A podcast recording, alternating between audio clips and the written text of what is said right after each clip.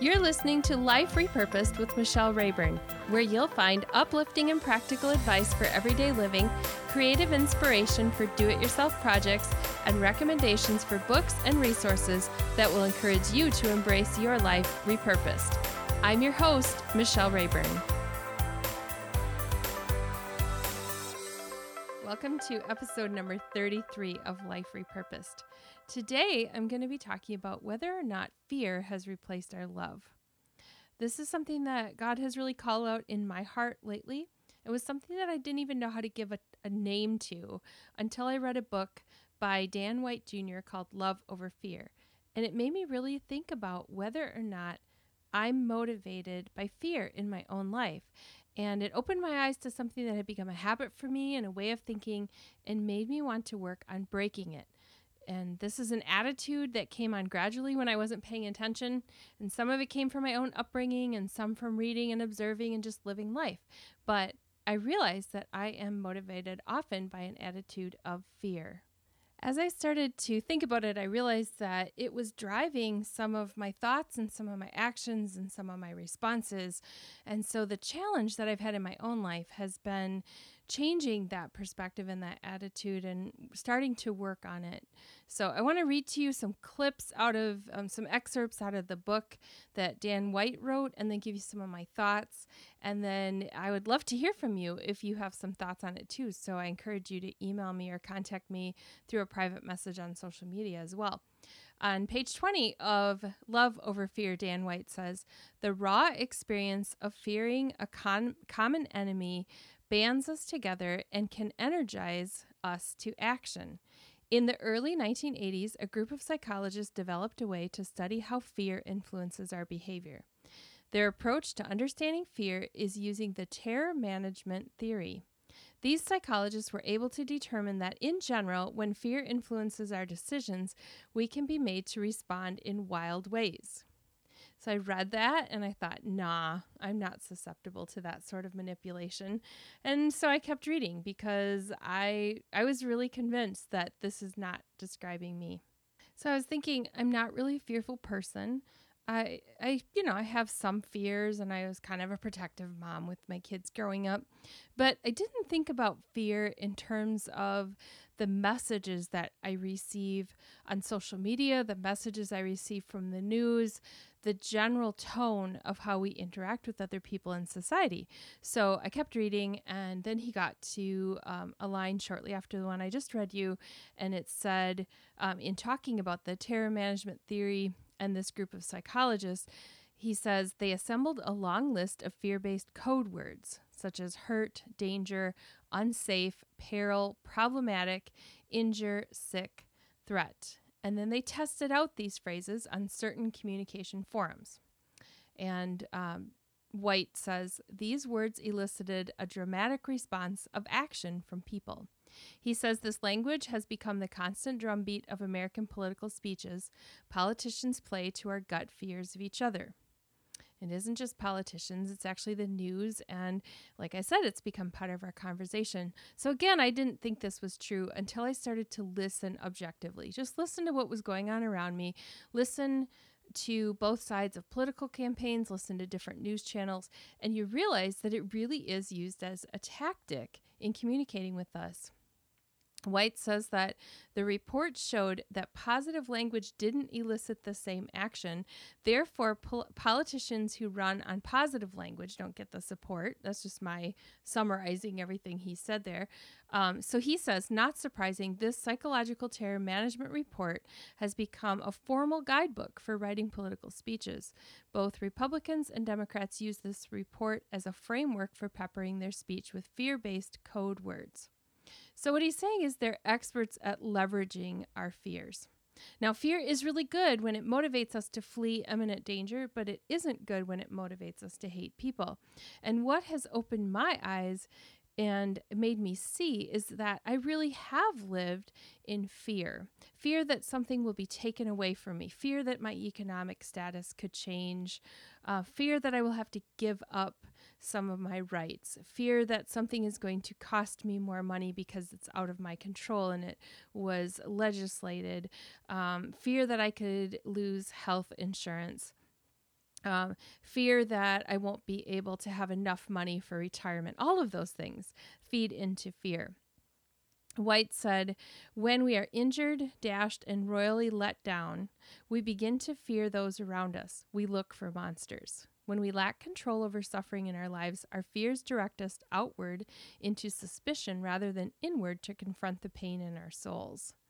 So he's saying the more pain we have, the more we fear. We close down, we put up walls, we block out love because we can't take the risk of hurting and feeling our own pain. And sometimes we even manufacture hurts and fears that aren't there because this becomes our comfort cycle. So ultimately, what it does is it shuts down relationships. Uh, White says this is quite arrogant, isn't it? He asked that question. He goes on to say, We assume we know who someone is and what they are about from a snapshot from a distance. And this applies, I think, to more than just relationships. We have a natural scarcity mindset and we zero in on lack. And this is what White talks about in the book how this emotional framework that says we don't have enough time, enough money, enough energy, enough education, enough protection, etc., is what we zero in on. So, this is the scarcity mindset that a lot of books talk about but not always from a business per- or from a biblical perspective. They talk about it from a business perspective and how scarcity mindset affects that. And for me, I this book encouraged me to look at it from a spiritual perspective because it really talks about how Jesus lived and how his life was such a contrast to the religious leaders around him. Those Pharisees that were the religious leaders of his time lived in such a way that they were in fear that he was going to take away their power. And Jesus came and acted out of love, and yet they treated him like a criminal and crucified him because of fear that he would establish a kingdom that would overthrow theirs. So it's kind of ironic that when he came to love, that the very um, the very people he came to bring a different type of life to were the ones that essentially murdered him out of their fear. So even when um, Jesus' life was on the line, he did not react from his own fear. And so, even when there was this danger, knowing that he was going to die, he did not react out of fear. He still continued in love. So, there's a lesson to be learned there. And it made me think about how my life needed to be repurposed in a way that my mindset would change so that I would react differently to the people around me let's consider what this has changed in me as I've made this realization. And let's talk about how we can live repurposed essentially when we change our mindset. Because really, that's what life repurposed is it's about changing our mindset. So sometimes it's about looking at our difficulties in a different way. And in this case, it's looking at fear in a different way and really calling it out for what it is. There are clear boundaries between what is right and what's wrong. So, declaring that something is wrong or saying that something is not biblical is not acting out of fear. And I want to be really clear about that. We can state truth and we can point out that something is not biblical. And so, if somebody turns that around, if you point out something and um, somebody says, ah, you're just reacting out of fear, you fear what's different, you fear uh, I don't know, you fear change. That's not true. We can actually have solid truth. I don't think there's a gray area. I think there is black and white, but it is the way we react to it that makes the difference. It's how we respond. So, how I say, uh, something is wrong or how I declare that this is not something that's biblical is what makes the difference between love and fear. And I want to make that clear because there have been times, like I said, where someone has told me I didn't embrace an ideology that wasn't biblical simply because they said I was motivated by fear. And that's not true. Love does not mean I have to accept what is wrong, and it does not mean that um, I'm endorsing what is wrong. The difference is, though, in how I react and the type of interaction that I have with somebody who's different from me. So let's continue talking about how that's changed me. Uh, instead of reacting out of fear, it I want to leave room for a relationship. We have to be careful that we don't label every person who disagrees with us uh, in a certain way. We we want to see uh, through somebody's behavior to the human being that they are. So the flip side of what I've been talking about so far is that what has changed in me is not living as if those who are not godly are taking away my freedom and ruling the world, or even if they did try to take away my freedom, uh, just knowing that God is still in control, knowing that my faith is real and that I can trust that God is in control, even if there are some questions out there about what's going to happen if this person is a leader and what would happen in the world if this happened. I'm not living in such a way that I worry about those people taking something away from me as much as looking at it from more on the outside and looking at a bigger picture.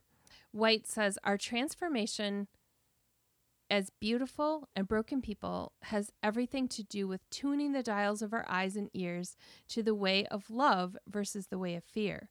The language is so bright and direct that the power of this contrast can easily be lost on us. Let it sink in for a moment. If God is love and perfect love casts out fear, then fear is the opposite of everything that God is. The more I think about it, the more I realize that it doesn't matter to me if the wrong political party gets into power. My focus isn't on what people could do to me, but on what God has called me to live out and practice. So I still want to think about things in a way that is smart and I want to think about facts. And I don't want to bury my head in the sand, but it's hard to live out love because the voice of fear is loud.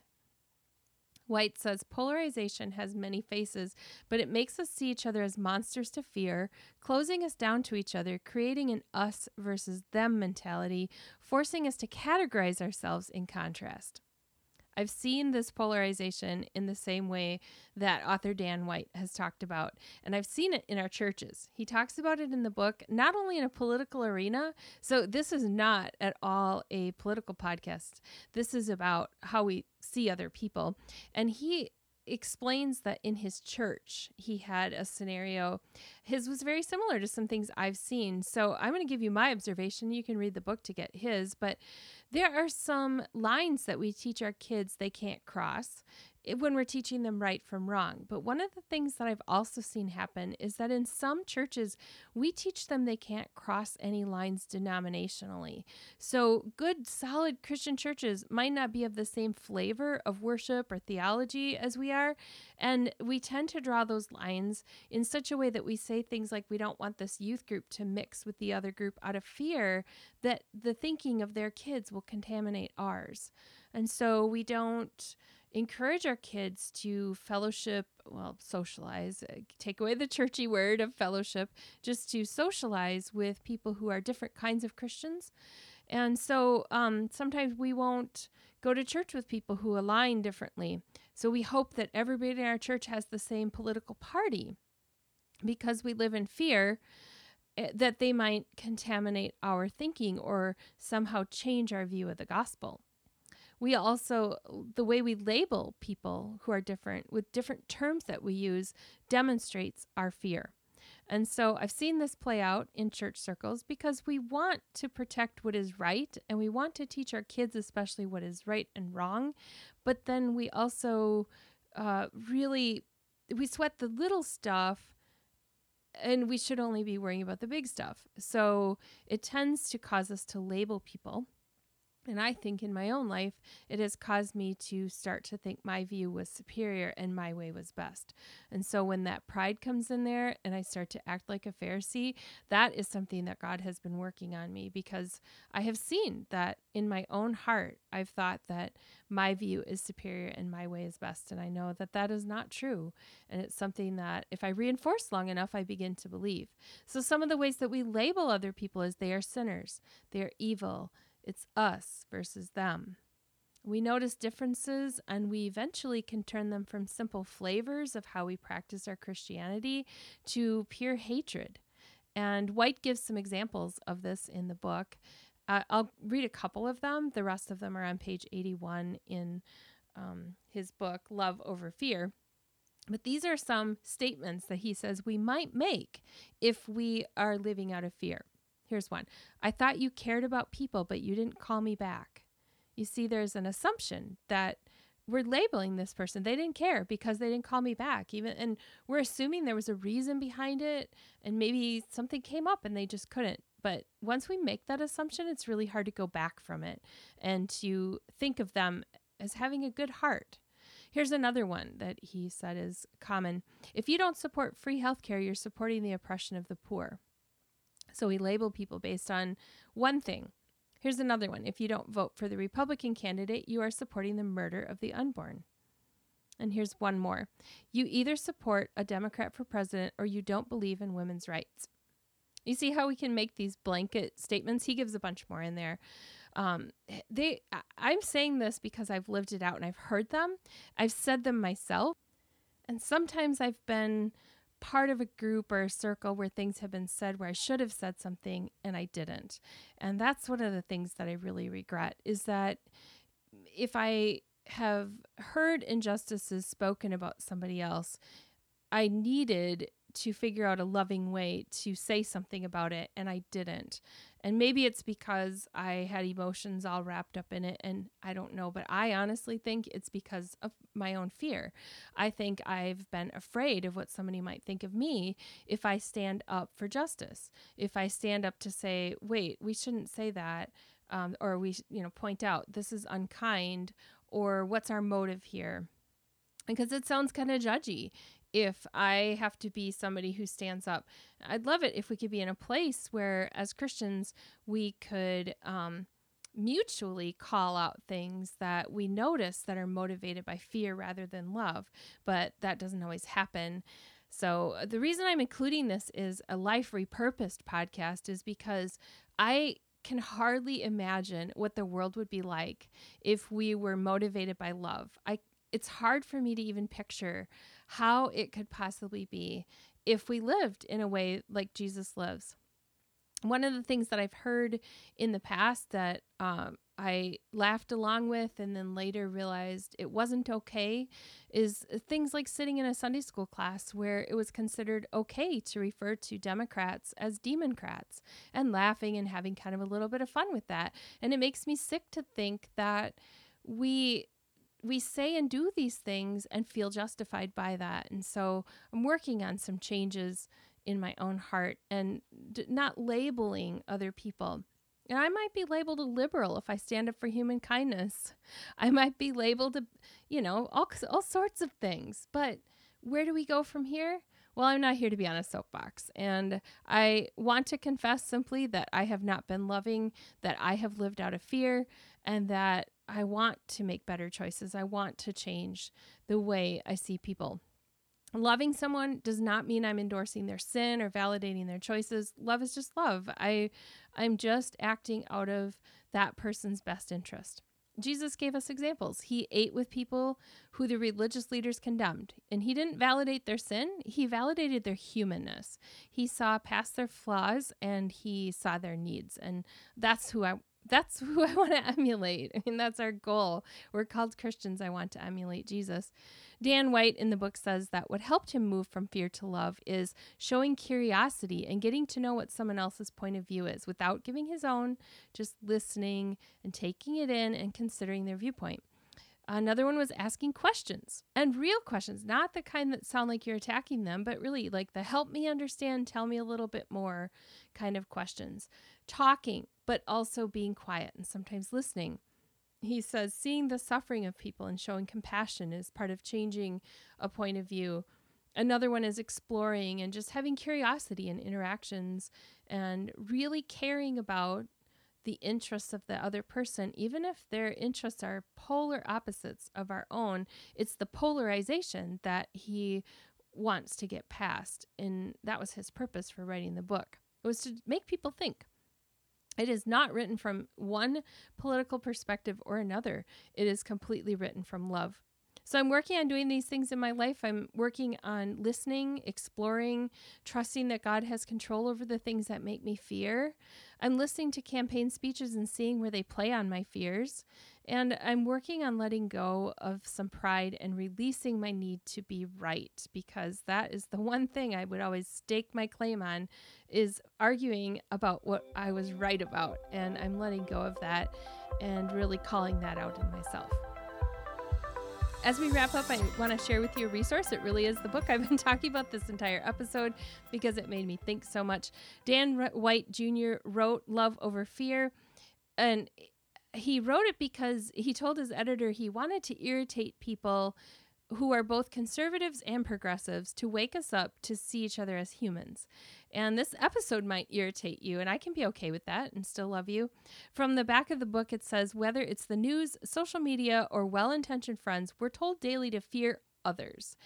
We fear strangers, neighbors, the other side of the aisle, even those who parent differently. And when we're confronted with something that frightens us, our brain sees only two options attack or avoid. The book says, Hear stories of those who changed hearts and minds through radical love, learn how to practice disarming compassion, and discover the disruptive power of showing affection for those we perceive as monsters. I invite you to watch for fear and see where it flares up in places you didn't notice it before. And then I invite you to work on replacing it with love. I'm a work in progress, so I invite you to be imperfect with me as I discover life repurposed by love. Thank you for tuning in and listening today. If it sounded like I had one foot on a soapbox today, I apologize because I really am approaching this with an attitude of caring and love and not lecturing and um, not being preachy. And so it's just to come alongside and say, hey, let's take a look at our life and see if we can be like Jesus. So I hope you will tune in next time.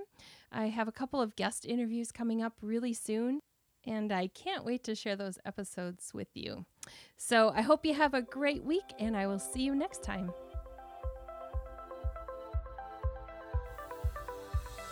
You've been listening to Life Repurposed with Michelle Rayburn. Check out tips, resources, and inspiration at michellerayburn.com. I'd love it if you would subscribe to the podcast on your favorite platform Apple Podcasts, Google Play, iHeartRadio, or Spotify. I'd also love it if you would like, review, and share the information about this podcast with your friends. Thank you so much for listening.